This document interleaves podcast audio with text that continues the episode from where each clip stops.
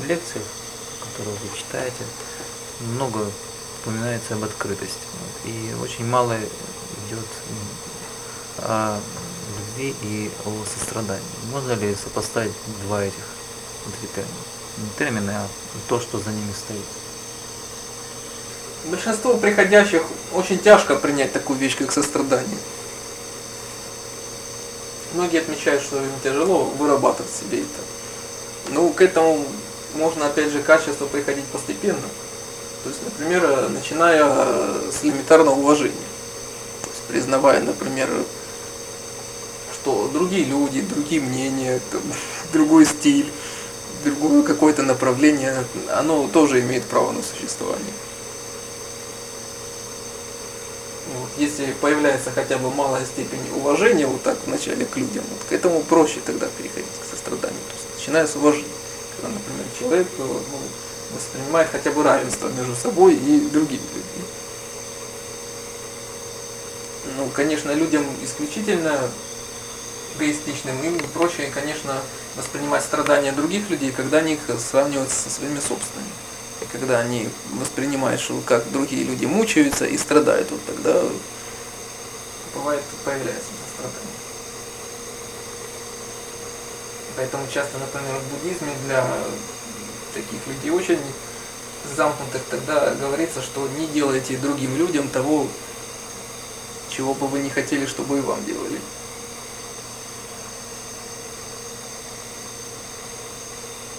И как еще ведь еще говорил Будда, то Шакьямуни, согласно многим легендам, то он это описывал так, что вот когда к вам приходит дарящий и дарит подарок, а вы отвергаете этот подарок, то тогда дарящий со своим подарком остается. Как часто в этой хрестоматийной истории, когда Будда Шакьямуни сидел как-то возле дороги одной, и там проходила компания, веселая компания, и вот э, заметив одинокого путника, они накинулись на него с оскорблениями и стали всячески оскорблять, чтобы его разозлить. И вот тогда Будда он просто продолжал молча сидеть. И после того, когда, в общем-то, их поток оскорблений иссяк, они сами уже поутихли, вид им стало надоело, вот тогда Будда уже обратился к ним с речью.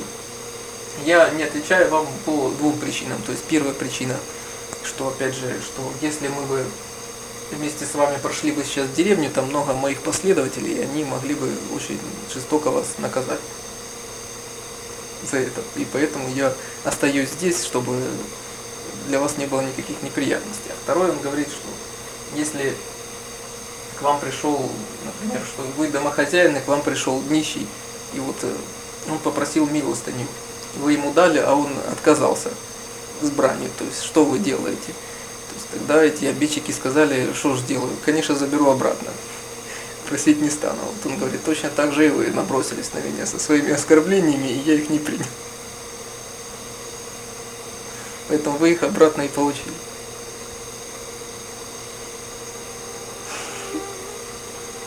Ну, такой уже случай может часто припомнить каждый, когда вот так кто-то, например, приходит кому-то и желая оскорбить, там орет на него дурак и тот не отвечает. Получается, тот, кто говорил, он как бы назвал свои.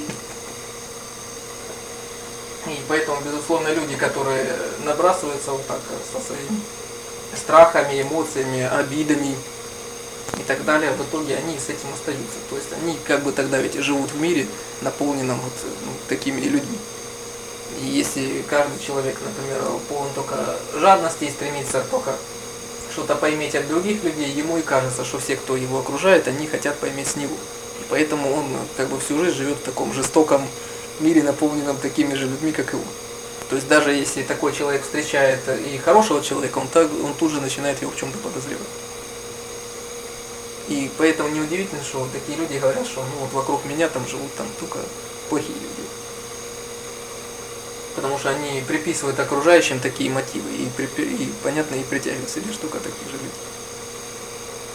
Если же наоборот человек пытается относиться к другим хотя бы с уважением, то люди, кот- которые относятся к нему с неуважением, они перестают его интересовать, и они очень быстро выпадают из его круга общения. И тогда он общается только с теми людьми, там, которые общаются между собой на принципах взаимного уважения. А с большинством других людей он либо не общается вообще, либо на довольно большой дистанции. То есть получается, что каждый сам строит мир, в котором он живет. И любовь и сострадание, поэтому они могут вырабатываться здесь постепенно. Любить и сострадать не могут те люди, ведь которые нечем делиться. Когда человек сам по себе слаб, озлоблен, то, безусловно, ему нечем делиться ни, никакими качествами, потому что он внутри пуст. Лишь только тот человек, который внутри сам наполнен, вот такого человек может делиться, ему не жалко. Ну вот, например, человек, которому хорошо и радостно, он может, например, поделиться своей радостью с другом, с другим, ему не жалко. А вокруг его есть много людей, которые сейчас ну, находятся в таком подавленном настроении, люди завистливые, эгоистичные, они же все стремятся как бы выбить его из этого состояния, то есть как бы украсть от него часть. Им не нравится, что у него есть такое, чего нет у них. И поэтому, безусловно, что-либо отдавать другим людям может только тот человек, у которого есть у самого столько, что ему не жалко поделиться. Поэтому, безусловно, пока человек сам мучается в своих каких-то мелких проблемах, то, безусловно, такой человек и говорит, что, что с чего это я буду кому-то что-то давать, с чего это я буду кого-то любить. А человек, который сам по себе удовлетворен и наполнен, вот такой человек не, не чувствует утраты, когда он кому-то помогает или делится хотя бы своим хорошим настроением.